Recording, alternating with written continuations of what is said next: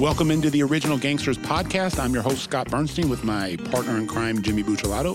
Hello, hello, hello. The doctor. The doctor is in. Today we're going to talk about breaking news out of New York City. There's a lot of gangland news that's been popping up on our radar the last couple weeks. A lot of it having to do with the Colombo crime family, part of the five families and the Italian mafia in New York.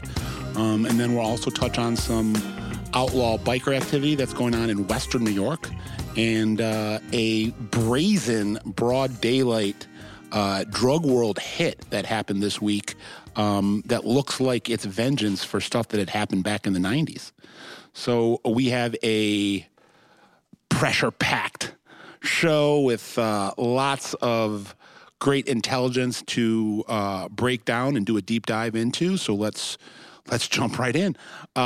Couple weeks ago, big headline in the New York Daily News about Carmine Persico, the longtime godfather of the Colombo crime family. It came out in a court filing that alleged that Persico was an informant. So there was a lot of conversations about the Colombo crime family in this last month. Carmine Persico has been dead for about 2 years now.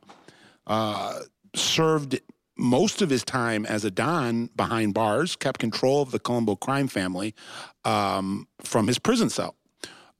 Took power in about 73, 74, went to prison in 85, I think he was in prison actually in the 70s when he became the boss, came out in the late 70s, early 80s, and only had about a 4 or 5 year run of freedom. The Persicos are definitely a mafia dynasty. We're going to talk a little bit about the controversy surrounding that story that was in the New York Daily News. We spoke about it with John Panici a couple weeks ago, but I want to do a little bit more of it. And more has come out since, like, there's been more reporting, I think, since then. Yeah, I want to do a little micro-analysis of that. But before we go backwards, let's talk about what happened this week in New York City. The federal government has dropped a major racketeering indictment against the entire leadership of the Colombo crime family. Andy Mush, who's the godfather, Andrew Russo, who they call Andy Mush, who is or was Carmine Persico's first cousin and was his hand-tap successor. He's 87 years old and has been toppled by this racketeering indictment that came down on Monday or Tuesday. They also ensnared his underboss, Ben Castellazzano. They call him Benji the Claw. And his consigliere, who had never been identified as an organized crime figure before, who's his alleged consigliere, a guy by the name of Ralph Di Matteo. There were 15 people that got brought down in this most recent racketeering bust. And it definitely made some major waves this week. Let's just mention some of the charges here. So, extortion of a labor union, loan sharking, drug trafficking, and running fake federal occupational safety training programs in the New York area. At least those are the ones listed here in this article. I think there's some union corruption, threatening violence. It looks like maybe too. Sorry. No, there's some union corruption. I know that's involved in this. Tom Ferrisi, who was another high-ranking member of the Colombos, got caught up a couple months ago in a case that I think ties into this case. To me, the first thing that pops out when I look at this is the fact that all the lead defendants in this case are all in their 80s. Andy Mush is 87. Castellazzo is 83, and Di Matteo was 81. They also got Skinny Teddy Persico, who was another name that was being mentioned as the future of the Colombo crime family. He's part of this indictment too? Yes. Well, that's a big name. Is that Carmine's nephew or his son? I get confused between all the Persicos. Yeah, so do I. I think it's his nephew. Okay. Because one of the Persicos is in prison, right? Is it Alley Boy? Teddy just got out. Alley and now Boy, he's indicted again. Alley Boy is in. That is Carmine Persico's son. Was Little Alley Boy, I should say. There was two Alley Boys. I know it gets confusing. Yeah. So Carmine Persico, when he was on the ascent back in the 60s, had a brother, Alphonse Persico, who went by Alley Boy and was kind of Junior Persico's right-hand man. And then Junior had a son that was also named Alphonse. I'm guessing that Carmine and the original Alphonse dad was named Alphonse. Right. Alphonse Little Alley Boy Persico, who was Carmine's son, was the heir apparent and is serving a life prison sentence for the murder of Wild Bill Cutolo, who was murdered at the end of that power struggle in the 90s. So they found his body, Cutolo? Yes, they found his body about 6 years ago. Oh, God, I didn't even know that. Because, I thought for a while it was... He disappeared for 10, 15 years. Where'd they find his body? They flipped one of the Dinos. There was two, Little Dino and Big Dino, who were enforcers for the Colombos. I don't know exactly which one was involved, or they might have both been involved in the Cutolo murder. And then one of those guys flipped and led the government to where the bodies were buried. I'm just curious about this. I know it's not the news, but just since this is sort of a Colombo episode, Cutolo was a tough guy and a street guy and a general. In that conflict, was a general of the insurrection. The insurgents, yeah. The insurgents. So how did he get caught off guard to be lured by? Was those some of his own guys, or how did he get lured into that? Okay, we'll do a quick 2-minute deep dive into what happened with the Colombos in the 90s. Yeah. So Carmine Persico at that time had been in prison for about 10 years, and he had named a acting boss, a street boss, Little Vic Orena.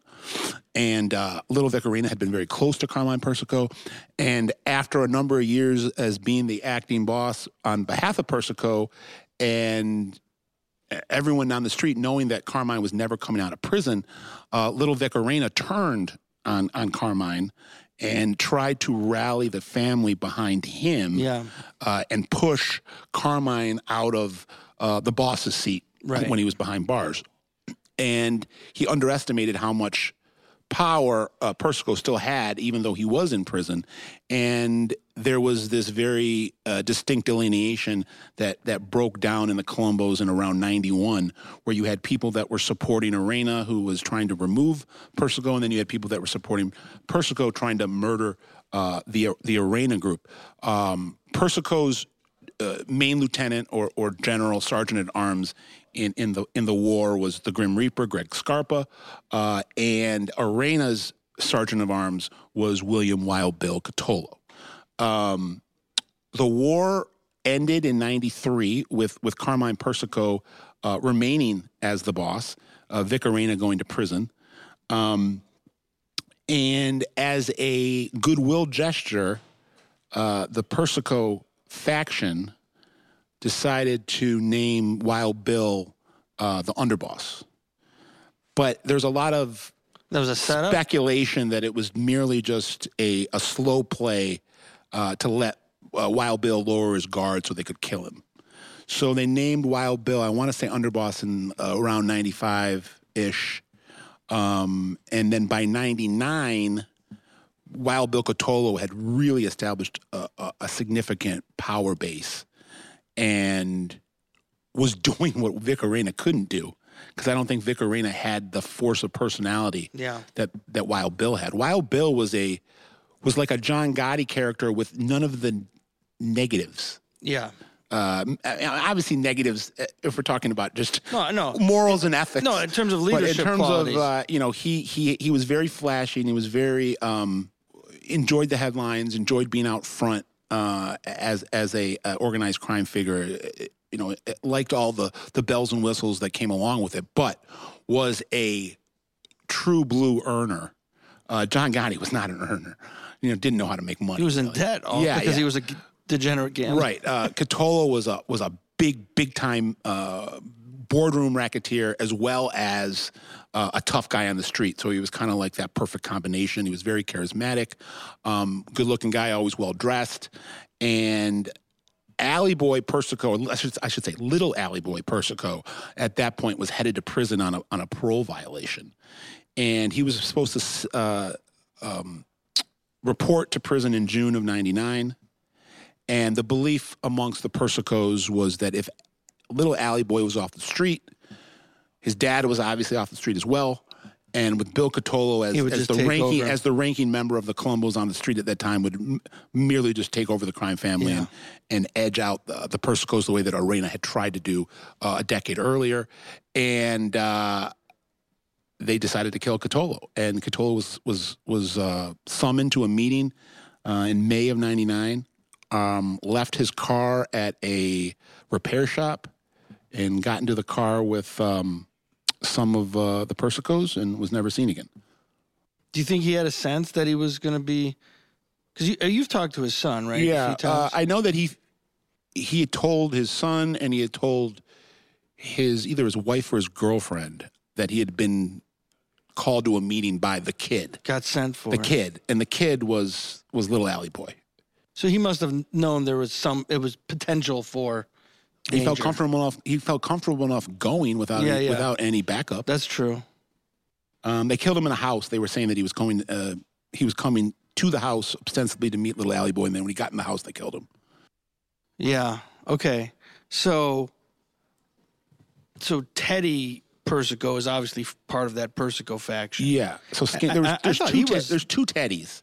Oh, just like two Alley Boys. Yeah. So there's Skinny Teddy and then Teddy. And I'm 99% sure that the guy that just got indicted is Skinny Teddy, who all of the mob watchers in New York have been speculating that Skinny Teddy was going to take over for Andy Mush. Once these old guys are out of the way. Right. And that it was almost... But he's probably not that young either, Teddy, right, at this point? I think he's in his 50s or 60s. Compared to the 80-year-old guys, he's young. But. I know that Jerry Capeci from Gangland News wrote a story in the last year about how Skinny Teddy and Joe Waverly, I don't know how to pronounce his name, C-A-C-C-E, Kachi, I think it's Kachi.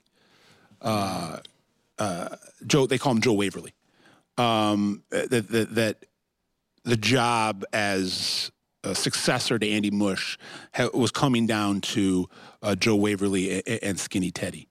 Joe Waverly is another guy that recently got out of serving a long prison term and was heavily involved in that power struggle.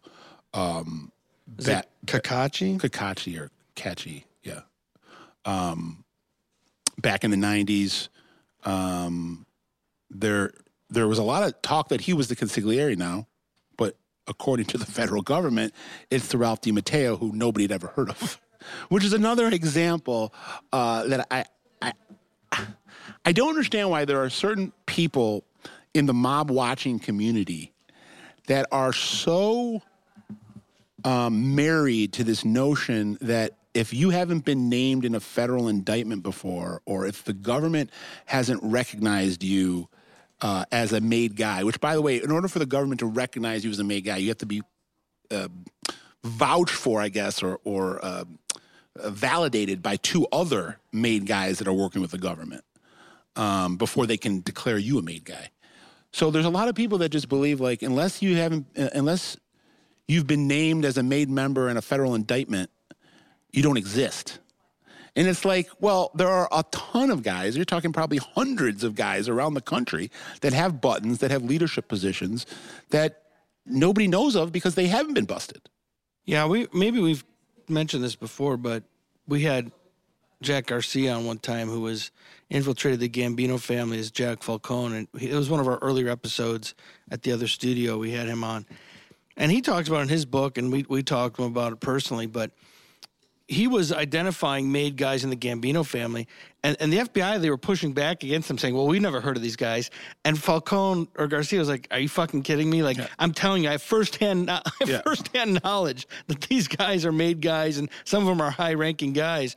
And the FBI was sort of mystified. Well, how come we had never heard of them?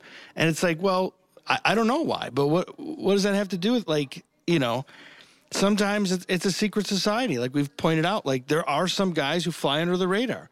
Obviously some guys don't, but some guys do. And I agree with you. I don't know why that's so difficult to comprehend. So like Ralph Di Matteo, again, I've said it 3 times already on this episode, but that's a name that nobody had ever heard of. Yeah. And now, as of, Tuesday, September 14th, he's the consigliere of the Colombo crime family. Yeah, I mean, it could be. I mean, some guys fly under the radar. Yeah. Well, I mean, according to the federal government, that this is who was number 3 on the depth chart with one of the 5 families, and he is a name that nobody had ever heard of before. Yeah. I digress, but when Sal Montana became boss, when he was only in his 30s, of the Bonanos back in the mid 2000s, late 2000s. I mean, who would hurt him? Yeah, I don't think he was on anyone's radar. Yeah. So let me ask you something about the ethics of this. Criminal justice reform, criminal justice is something I'm interested in, obviously. Do you have? I'm not asking Scott Burnstein, the reporter, but Scott Burnstein, the citizen, the American citizen. How do you feel about an 87-year-old and 81-year-old dude? And the other dude's in his 80s too. Like, the 3 lead defendants in this case being indicted together have about 300 between these 3 guys. Right.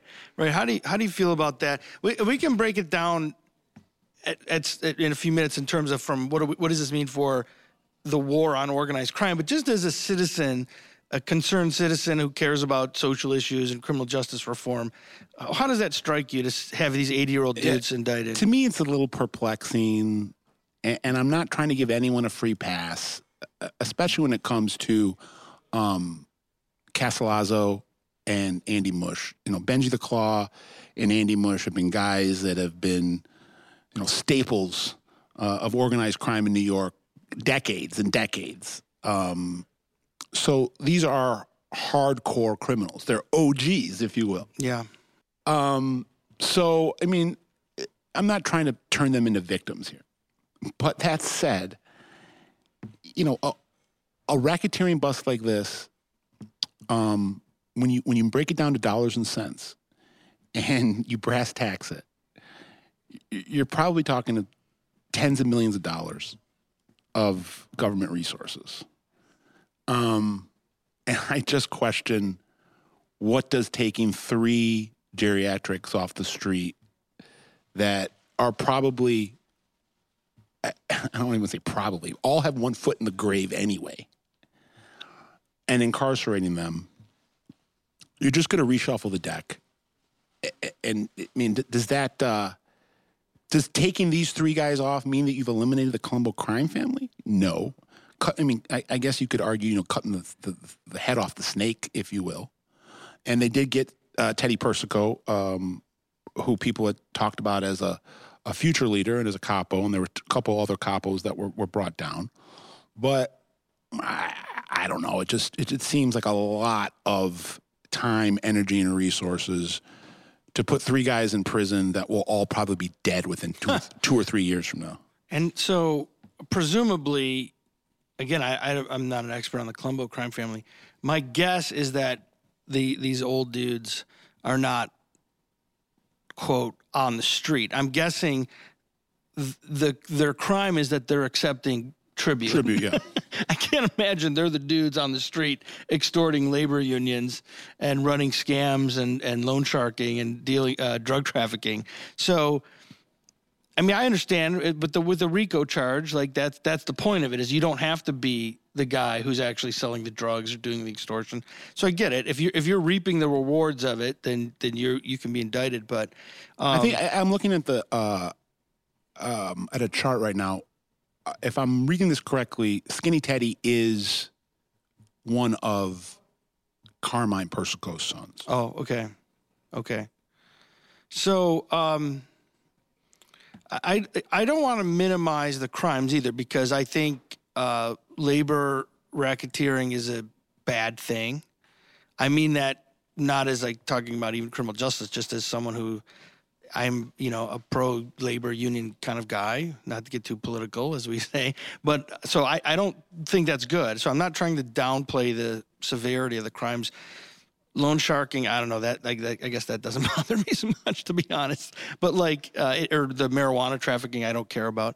But the labor corruption, yeah, I don't want to see that. I think that's a bad thing. So I don't want to downplay that. But when I think about, but just to clarify, if there is labor corruption, I don't believe. I got to read through the indictment one more time, but I don't believe that Castellazzano or Di Matteo or Russo are actually puppeting any labor racketeering, like you said, they're being charged with taking money from the people that were puppeting the labor racketeering. Right.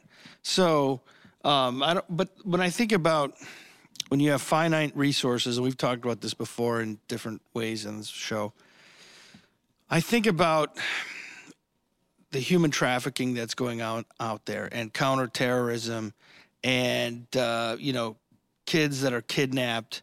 And the girl that you research about in Indiana that was... Lawrence Beer. Unsolved murders, drug cartels with decapitations, and just fucking gnarly shit out there. And I think, is this what I want? The taxpayer dollars, the Department of Justice, and the FBI going after 87-year-old mafia dudes for extortion. These guys should be in Del Boca Vista on the shuffleboard court with with the Costanzas and the Seinfelds. No, that's right. Like again, I agree with you. I'm not trying to carry water for these guys. I'm not trying to say they're good guys, but you have to choose your battles, right? And I'm not saying just necessarily ignore it. I don't know what the sort of middle ground would be, but it seems to me, as you point out, a lot of resources and a lot of effort that's being used towards something when I can't help but think there are more important. Well, and what's not, maybe not more important, but more urgent criminal justice issues. Where do we, so this bus comes down, you know, in September of 21. Let's just forecast into a year from now, the fall of 22. You don't think that the, Colombo crime family is going to reorganize? Oh, yeah, you think in a year from now there's not going to be a boss, an underboss, consigliere? Yeah, great point. So you're not dismantling the organization by any means. In fact, I think there were a lot of people that were surprised not to see Andy Mush's kids or his nephew in this bust. Billy Russo and Anthony Russo are alleged to be younger members of the crime family that have been mentored by Andy Mush, but they were not included in this. So they're definitely, you know, the deck will be reshuffled, but at the end of the day, you're still going to have a functioning hierarchy. And really, what Jimmy, you pointed this out to me the other day, and I thought it was a great way to present it, was this is like, you know, for federal prosecutors and FBI agents and ASACs and attorney generals, this is the promotion train. Yes, right. You know, heads on the wall are a way to build your resume and move up the chain of command, move up the ladder. Right. So we can sit here and, you know, dissect it, but to the powers that be in Washington, they're just going to see that you took down the entire administration of the Colombo crime family. Right. And to them, that's a you just made a major dent. Yeah, scored some points. But I don't know if you really did. Right. And you know what's interesting, to tie it into like sort of macro geopolitics, for a while we know that after 9/11, we know that the FBI was actually sort of laying off the mobsters in New York because everything was done. Remember, they broke up the organized crime task force. So there was five. So there were five families. Yeah, they had their own. They had five individual units. That's right. That were, so one unit would work one family. After 9/11, it's down to now two units working five families. Right. So one unit's got three families, and the other unit's got two. Right, and that was a direct response to, we have to divert resources toward counterterrorism. And I think that made sense. And so it's interesting to see this kind of bust in New York. And there's been a couple of other headline grabbing. There was one like what about 10 years ago that we wrote about for CBS Detroit. Remember, you and I wrote, we tied it to Detroit, but we mentioned the New York bust. So we do see this every once in a while, but I wonder if there is something deeper going on here where is the DOJ going to devote more resources to anti-organized crime and less for counterterrorism? I wish I knew the answer. I mean, the last big bust in New York of a crime family's administration was the Lucchese's about 5 years ago, I think. Right. And they were all convicted. Stevie Wonderboy Crea, Matty Madonna, all convicted on the testimony of John Panici, good friend of the OG podcast. But those guys weren't spring chickens. Yeah. Matty Madonna was in his 80s. Stevie Wonderboy Crea, I believe, was in his 60s or 70s. But removing Crea from the street was important because Crea was a major, major shot caller and has about, I would say, 15 years left in him. Matty Madonna, like I said, he's at the end of the line. The Bonanos took a big bust. They didn't nail the boss, I don't think. I think it took down the consigliere and maybe some capos. And I know in both of those crime families in the last couple of years, there's been administration changeovers that were actually called in from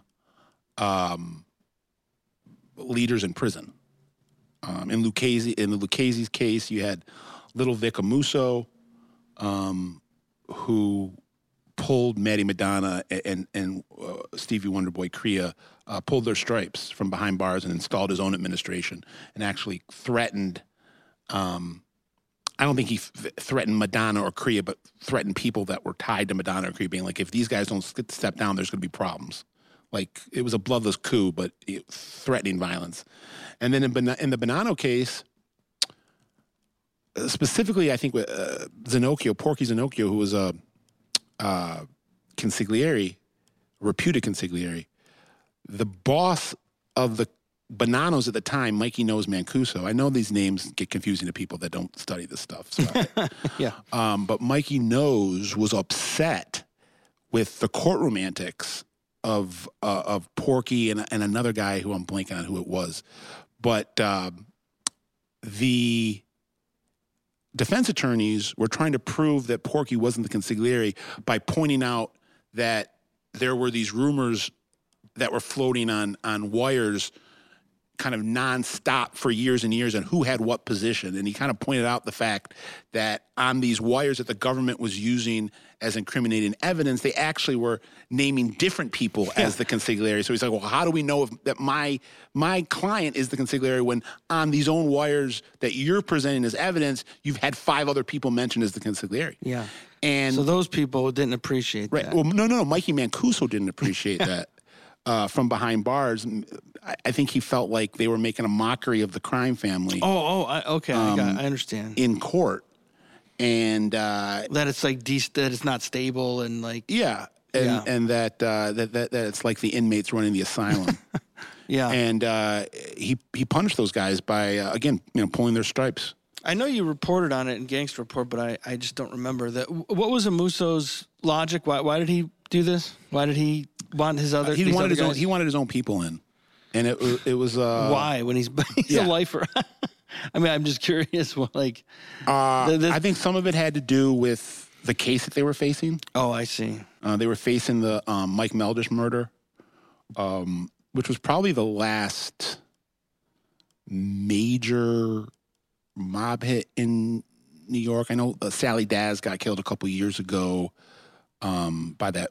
It really didn't have anything to do with. People thought that it had to do with like a mob war, but it was really like a family. His own kid. Yeah, right. Did it, and Sally Daz wasn't even a made guy. No, but he was connected to both the Lucchese's and the Bonanos. Mike Meldish wasn't a made guy either, but Mike Meldish was a very, very powerful associate who was very close with the administration of the Lucchese's. He had been a leader of the Purple Gang, not the Detroit Purple Gang, but the New York Purple Gang of the late 70s.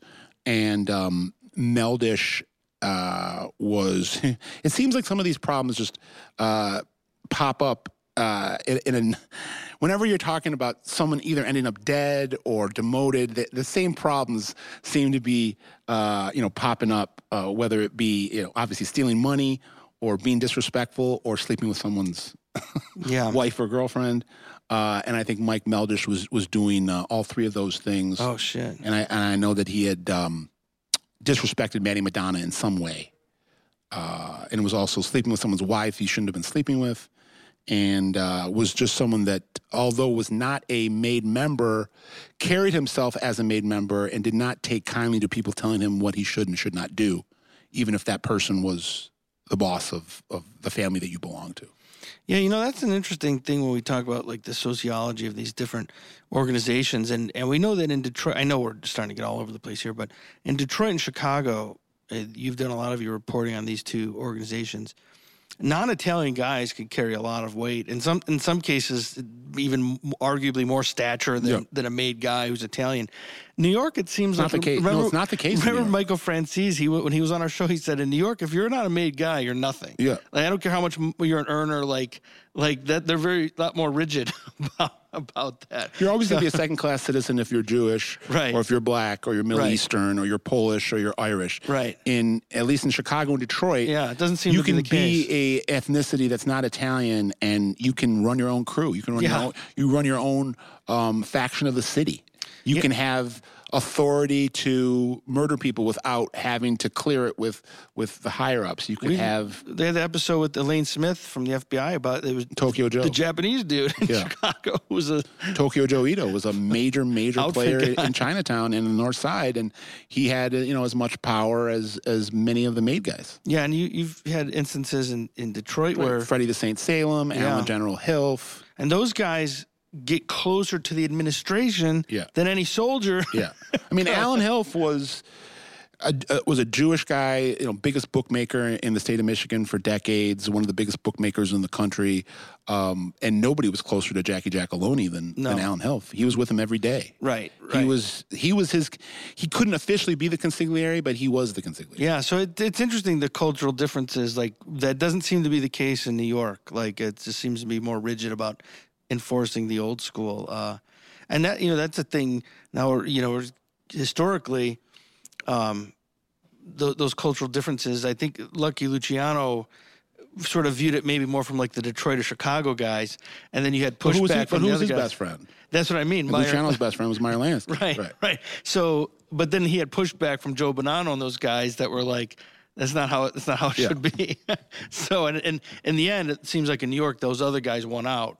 But in the Midwest, it seems different. As we're talking, this is kind of crystallizing in my head. And I know, we're all over the place. I'm going backwards to the Colombos. But we know how slow the legal system moves. I mean, this thing ain't going to hit trial for 2 years. Best case scenario, this thing's in trial in 23 or late 22.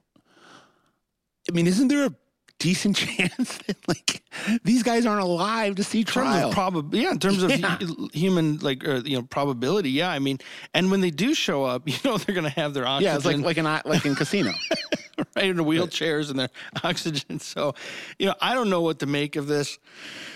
And it's, if we had the official FBI spokesperson, I already know what they would say. When they would reject my premise and say, it's not a matter of human trafficking or counterterrorism or the Colombos. We go after all of the above, and it's about keeping New York safe, keeping the country safe. I know that's what they would say, but I'm talking about more from but let's be real here, okay? Like, presumably these are resources that could be going toward, I think human trafficking. I mean, I just think that if you're talking about real human suffering, I think a lot more people are suffering in terms of human rights from sex trafficking than the Colombo's running a fucking loan sharking operation. And let me just color up a little bit with Andy Mush. I really am not trying to, as Jimmy says, carry his water or turn him into a victim. Andy Mush has been leading the Colombo crime family on a day-to-day basis on the street for over 20 years. So he's had a pretty long run. Hasn't been behind bars since the early 90s. In fact, I think he might have, I'm not positive, but I think he might have gone down with Junior Persico in that 85-86 commission bust. Wow. And had to do like eight, I think he was in prison from 86 to 94. I think he did 8 years. Wow. Came out in 94 and helped stabilize the crime family in the wake of the war. So, I mean, yes, he's 87, and I'm questioning the rationale of spending all that time, energy, and resources on a guy that is literally got one foot in the grave. But he is a major target because of the power that he's wielded in New York since the turn of the century. Yeah, and let me just say something else. That I know we'll talk about. We got to get to the latest on the Persico controversy, but one thing you and I have talked about is interesting: the mixed messages from the FBI, which is that sometimes when they make a major bust, they say, "Stake through the heart. This is it. Mafia's gone. They're nothing. The street gang." And then Teflon no more. Everything sticks like Velcro. Right, until the next bust. And then they say, see, we told you the mafia's still around. They're still, they're not going anywhere anytime soon. It's like, well, wait a minute. I thought like 5 years ago you were telling us that they were dead and buried. So can you make up your mind? Like, so I find it interesting, depending on, whatever narrative they want to spin, we get mixed messages. So, well, let's pivot to the controversy around Carmine Persico, the namesake of this mob dynasty that we're dissecting. We were talking about Andy Mush and Benji the Claw as being, true OGs. I mean, it doesn't get more OG than Carmine Persico. Just LCN to the core, a mobster in every ounce of his DNA. A guy that, if you talk to people that were friendly with him, loved being a gangster.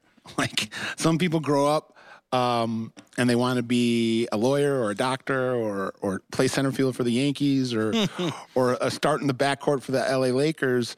Carmine Persico, from a very, very young age, wanted to be a gangster. There's a famous photo of him being booked NYPD when he's like 13 or 14. Yeah, badge of honor. Yeah, where he's being booked for some act of violence he had done as a young man. I think he allegedly started doing hits when he was 15, 16 years old. He started off being one of Crazy Joey Gallo's proteges. He turned on him. So, but I mean, it was blasphemy when the New York Daily News came forth with this front page story about a month ago.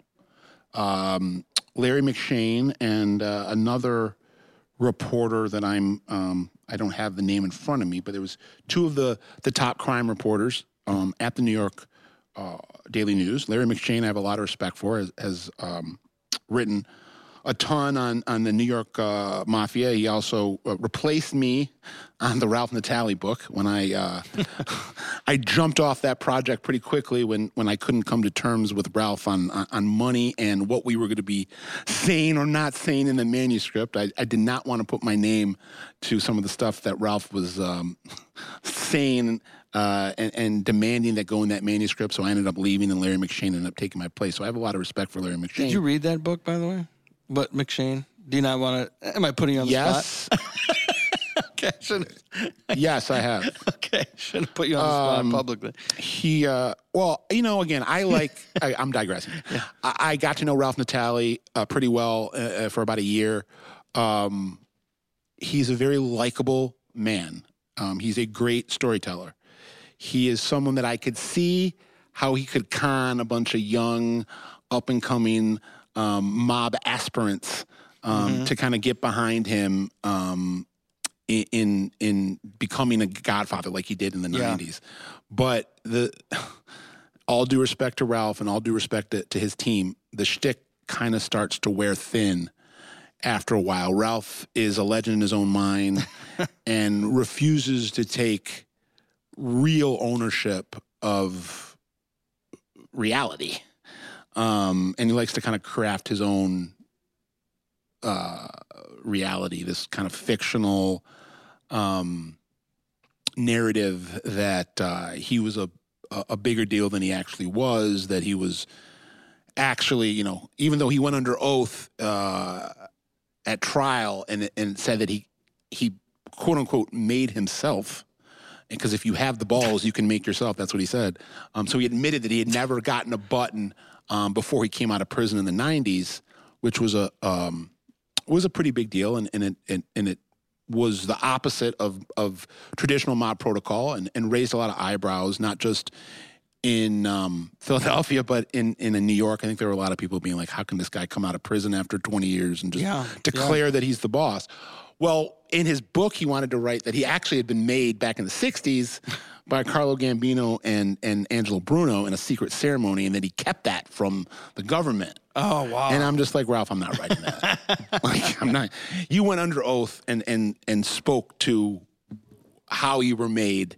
And frankly, if you're lying about it, they have the right to come and take your deal away and put you back in prison. Yeah. So, again, long story short, I like Ralph. But Ralph was, the stories that he spun were quite rich. Yeah. And difficult to digest. But Larry, in fairness to Larry, he also did a good book about the chin. And the chin, I'm not criticizing Larry at all. Yeah, right. I'm in debt to Larry for taking over my job, because I had done a job for a year, and I didn't want to see the whole thing fall apart. Sure. Like I said, I like Ralph. I wanted to see him get his book out. So the New York Daily News is covering the appeal process for Little Vic Orena, who we just mentioned as one-time acting boss for Persico turned rival, was on the other side of the power struggle in the 90s. He's got to be like 100 years old, too. He's in his late 80s. Jesus. And Arena's trying to get a compassionate release. And actually, reading some of his case filings, I actually think he has some decent legal standing to eventually see the light of day before he passes on. But within some court filings in his case, his attorney was able to come upon a 1971 FBI document that lists Persico as a confidential informant. And this was a bombshell. When they decided to put this on the front page. It had a lot of blowback, though, and a lot of pushback coming from the Persico, Team Persico, if you will. And quickly thereafter, you had a sentiment and a narrative, a counter-sentiment and counter-narrative that was being launched by Jerry Capeci, as well as other major crime writers in New York, that were claiming, although the New York Daily News might have been in good faith, that they weren't maliciously trying to smear Persico's name, that they were misreading the document or misinterpreting the document. So Capeci actually headlined his weekly column a week or two after the New York Daily News report on why he was certain that Persico was not an informant. So, I mean, I don't want to get too far into the weeds, but he's saying that the intel is coming from an unreliable. Right. Whoever provided that intel was an unreliable. Yeah. So there are, I think there are two things here. You have one that the source of this information, as Jimmy said, is coming from Greg Scarpa, the Grim Reaper. And without having to do a whole deep dive into Greg Scarpa, very, very ruthless, maniacal, manipulative gangland figure that was playing both sides of the fence for decades, was one of the most feared mafia hitmen, enforcers, earners on the street throughout the 60s, 70s, 80s, and early 90s. But at the same time, he's working with the FBI dating back to the early 1960s. He got open as an FBI informant in 1962. He was briefly closed as an FBI informant between 76 and 79, but then was reopened in 1980 and until he died in prison. And the information of Persico being an informant in 1971 is coming from Scarpa, who, like you said, there's some serious credibility issues. Does Jerry have any theories as to why Scarpa would have given that disinformation? No. I haven't. Yeah. Either no, or I haven't seen it, or I'm unaware of it. Yeah, okay. So, I mean... But then there's a second thing here that I think bodes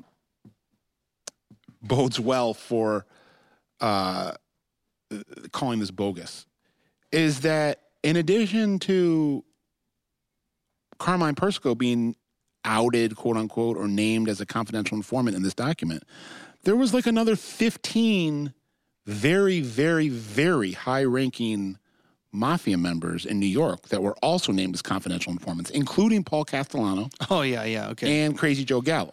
Yeah.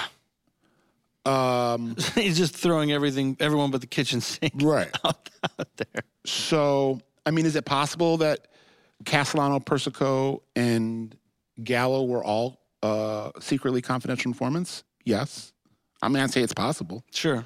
But I tend now, after doing my due diligence, to side with Capeci and the counter-narrative that this was a document that was saying what the New York Daily Post was reporting, but I kind of believe that they probably should have vetted the document a little bit more thoroughly, and then you can't take back headlines, right. And that headline was "Snake is a Rat."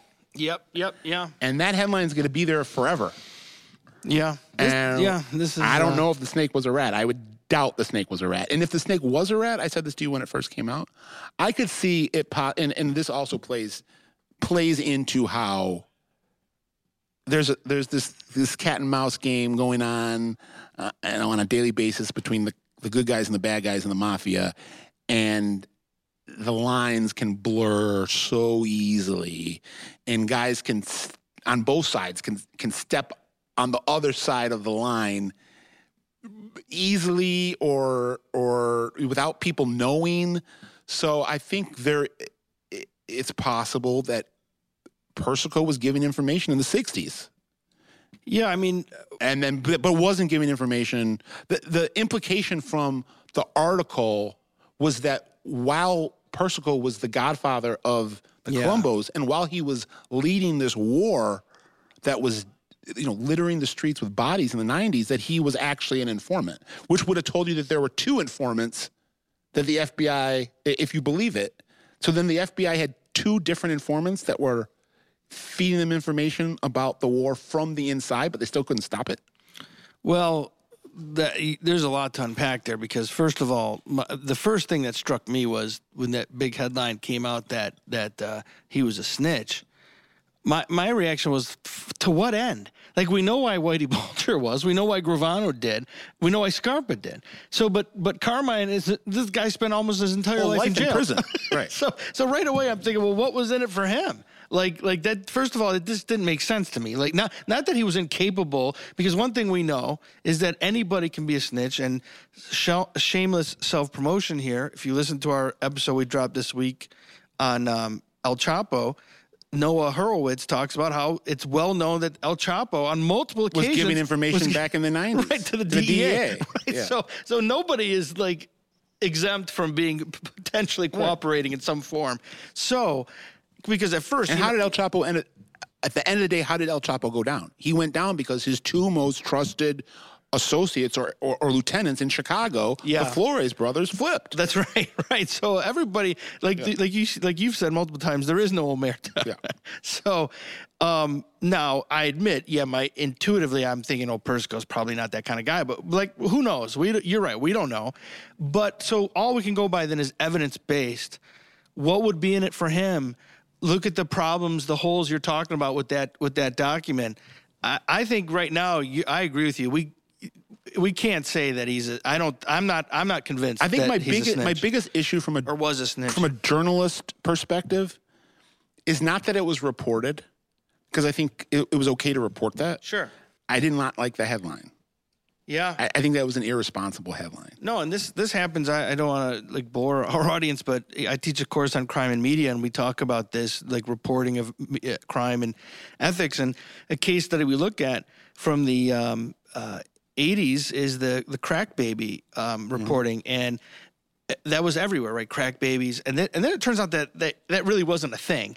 But the media did not devote the same amount of, because we know this through content analysis, it wasn't even close to the same amount of reporting that, you know, we got that one wrong. Like, there really isn't, like, that's not really a thing.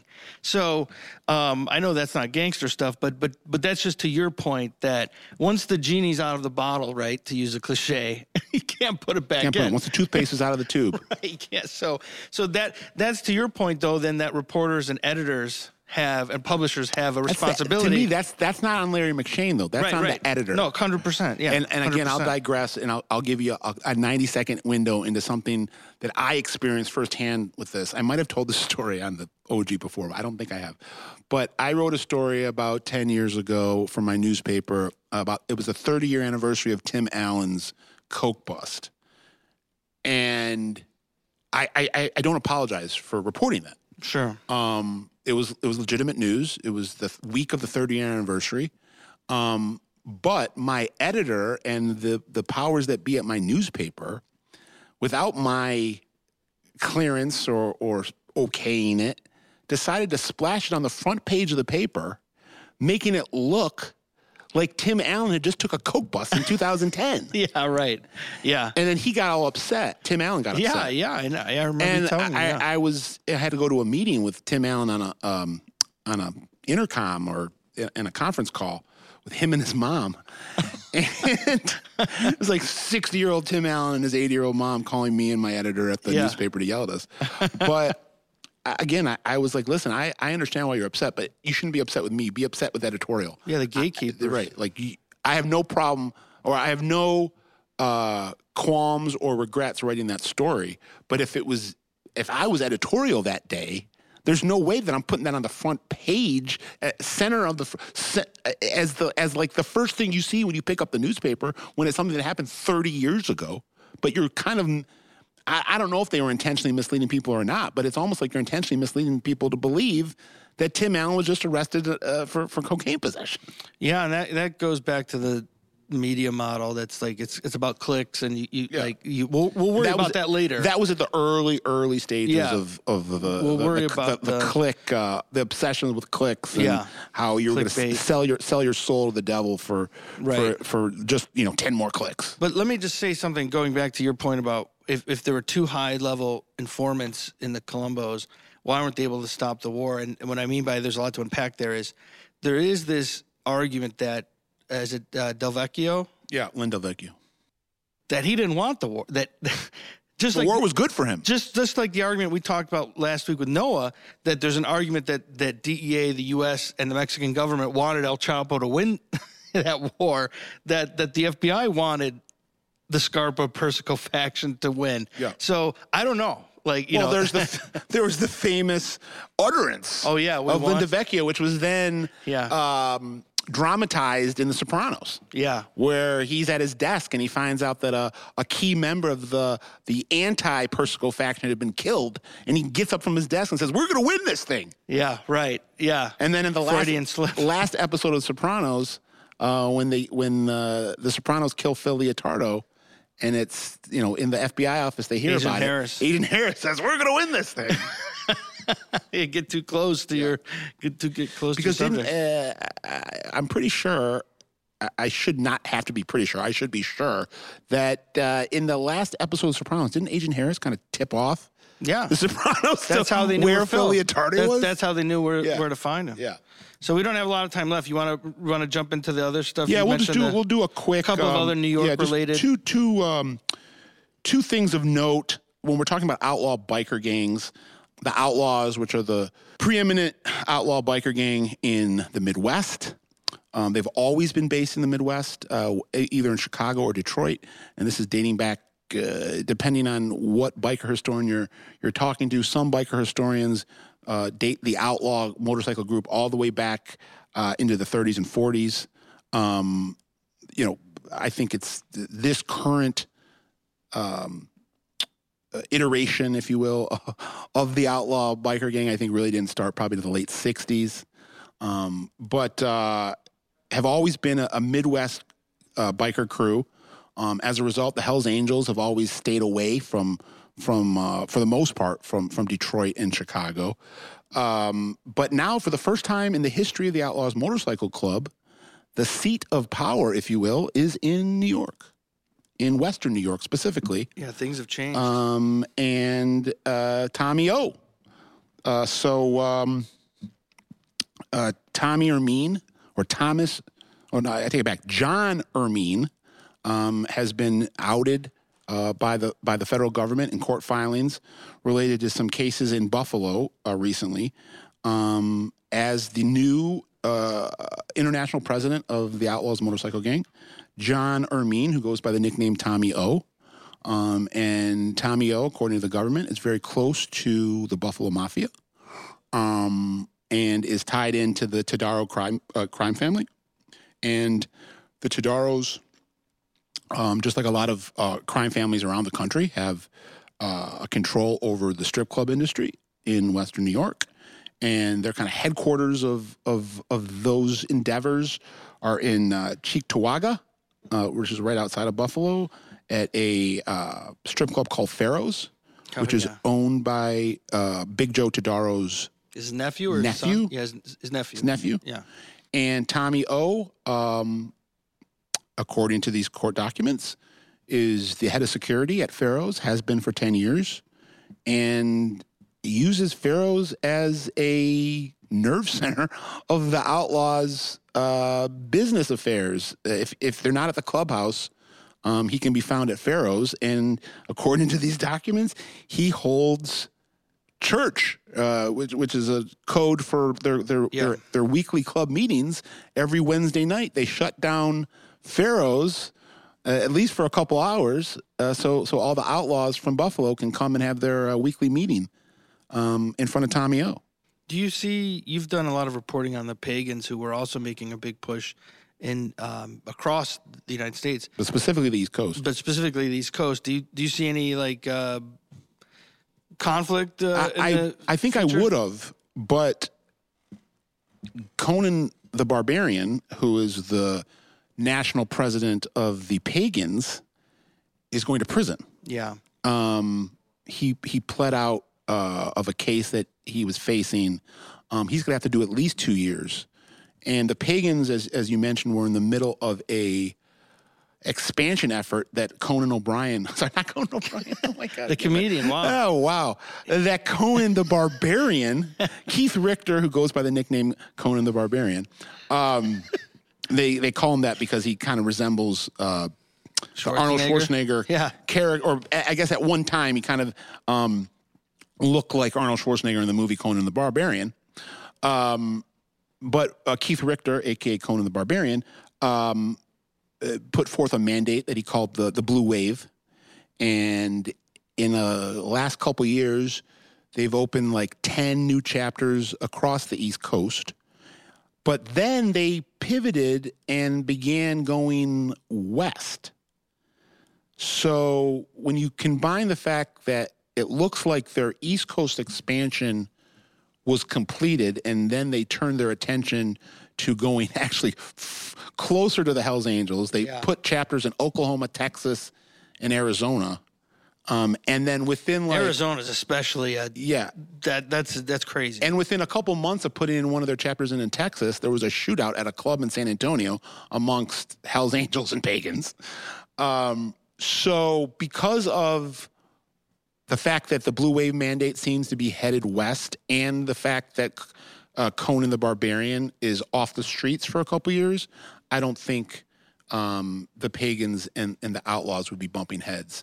But if that hadn't been the case, and you had the outlaws under Tommy O, who are doing their own expansion effort, they're doing a New England expansion, which also used to be Hells Angels territory, specifically Vermont, Massachusetts, Maine, and New Hampshire, and Rhode Island.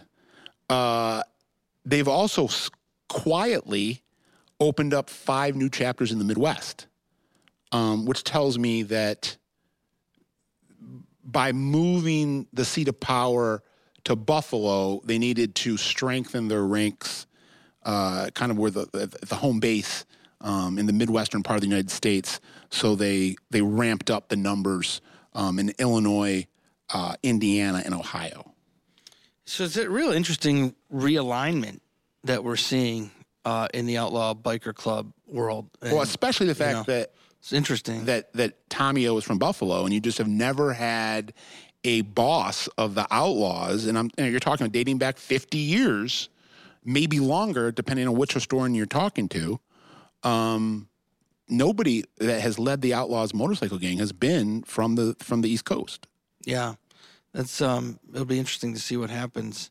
I mean, in the past, there would be bloodshed if some of these moves were happening. What's not surprising though, in the 80s or 90s. Yeah. What's not surprising, though, is the connection between Tommy O and the Italian Mafia, because the outlaws, whether they be in Chicago, Detroit, or Buffalo, have always been aligned very closely with the Italian Mafia. Yeah, it seems like it. Do you want to touch upon that story you just and then the last thing we'll talk about was a big murder. In a gangland hit straight out of a movie. Yeah, we're going to see that in a movie. Somebody's going to use this. Yeah. A couple days ago or last week, a former New York underworld figure by the name of Jermaine Rico Dixon, who was one of the founding members of a crew called the Patio Gang out of Flatbush, Brooklyn, that was kind of a drug stick-up crew in the early 90s, I think into the mid to late 90s, mostly guys that traced their heritage to Jamaica. Jermaine Dixon's brother, Emil, was actually the boss of the Patio Gang. So Emil and Jermaine went down in a 2000 bust. Emil was sentenced to life in prison. Jermaine was sentenced to 20 years. Came out of prison last November. And then last week, he was, I guess, staying at a Comfort Inn in Ozone Park, Queens, and there was a hitman waiting for him by his car, dressed as a Hasidic Jew, in a long black trench coat and on a black hat. There are parts of Queens that are just filled with these Hasidic Jews that are dressed in the traditional garb. And this hitman was waiting for Dixon for hours, yeah. Out and pretending to be fixing his car. He had his not his trunk. What's it called? He had his hatchback. No, the front of your car. The hood. The hood. God. It's a long day. The Motor City, yeah, Scott. Yeah, come on. He had the hood. He had the hood open to his car, pretending like he was having engine problems, and he was like sitting in front of his car for like 3 or 4 hours. And within those 3 or 4 hours, Jermaine Dixon had come out to his car a couple times, and then finally, Jermaine Dixon comes out to his car and starts to leave, and the hitman dressed as a Hasidic Jew leaves the hood of his car and comes and unloads a clip into Rico Dixon, killing Rico Dixon immediately. There is a heavy belief on the street right now and in law enforcement circles that this was revenge for one of the murders that the Patio Gang was responsible for back in the 90s. Rico Dixon was the trigger man in a 1992 gangland homicide of a rival drug lord by the name of Alfonso Gooden, who went by the nickname Juke or Juju. And Rico Dixon allegedly pulled the trigger in his murder and then was also involved in a conspiracy, allegedly, in a 1999 murder of a guy named Robert Raga Thompson, who was a marijuana dealer who fell out of favor with the Dixon brothers. And the belief, from talking to some people that I know in New York yesterday, the belief is that the hitman was a relative of either Gooden or Thompson. Yeah, I wouldn't be surprised. So, any knowledge from your reporting is, so was the Patio Gang, were these guys affiliated with like the Shower Posse and like some of the more well-known? I had never really heard of the Patio Gang, and to be honest with you. And I wonder if those guys had any interactions with like Haitian Jack. I mean, I understand that Haiti and Jamaica are two different places, but I'm just... I guess they were called the Patio Crew because as teenagers, they all used to hang out at a restaurant called the Patio in Brooklyn, so that was kind of their home base. So they just became known as the Patio. Yeah, but it definitely was pretty conspicuous. But I agree with you. At least all indications are now that this was more of a vendetta than a kind of like... something that happened in the last... He's been out of prison for a year. This isn't something that's happened, or at least the belief right now is that this isn't something that happened in the last 8 months. Yeah. This isn't like a turf war or something. It seems like a vendetta. And according to his parole officer, I guess he had been telling his parole officer that he felt like he was being stalked. And that he was constantly going out to his car to check if someone was messing with his brakes or maybe putting a bomb in his car. So it fits that in that surveillance video, you see him go from the Comfort Inn to his car like 4 or 5 times before he's actually killed. Yeah. So he knew that there were people gunning for him, and it actually reminds me a little bit of the Sally Daz hit that we referenced earlier, the Salvatore Zotolo, who they called Sally Daz, who was murdered on the orders of his own son, but we didn't know that at the time. Right. But he survived a number of brazen attempts on his life that were caught on video surveillance. Yeah. So he knew that it was coming too. They eventually got Sally Daz in a fast food drive-through line at McDonald's. Right. Yeah. And that was initially, they thought maybe that was mafia related, or the Albanians or the Bloods. Right. Yeah. Because that dude was definitely mobbed up, but it turns out it was just fusing with his son. His son wanted his business. Right. Right. So. But I guess what we're saying is it violence might overall in the mafia has been reduced, but that doesn't really mean anything to the non-Italian mafia factions of criminal groups in America, especially in New York. These are ruthless individuals that will, really at any cost get done what they're trying to get done. Yeah, you still see, Chicago, if you just look at the statistics, Detroit, still a lot of, New York, still a lot of plaguing. It seems like it's down in L.A., gangland violence, but quite a bit, significantly. But other cities, you're right, it's still a big problem. But this was the way this was done. The kind of theatrics that were involved in this particular hit. Yeah, stunning. You'd think that whoever was the perpetrator knew that once that he did this, that this wasn't just an ordinary hit where someone comes and shoots him. Yeah. Because he was dressed as a Hasidic Jew, this was going to get a ton of headlines. Yeah, it's very conspicuous. Yeah. So as we wrap up here, hopefully, just shifting gears here, when we come back next week for our recording, hopefully we'll have some news about a project with the History Channel Bernie and I are working on. Potential documentary on Jimmy Hoffa. And then there's another potential project overseas that we might have a little information for the for the peeps coming down coming down the pike. So we're busy dudes here. So anyhow, want to thank everyone for listening. Please follow us at Gangster Podcast on Facebook, Twitter, Instagram. We're trying to get some TikTok videos. We also got stuff in the works for video content. A lot of people asking us about video content. Believe me, we're aware. Scott and I have been talking about this for months. It's on our horizon. It's just a matter of getting our ducks in a row and making that happen. So a lot of exciting things happening. We appreciate everyone listening. For Jimmy Bucciolato, Scott Bernstein, we're out.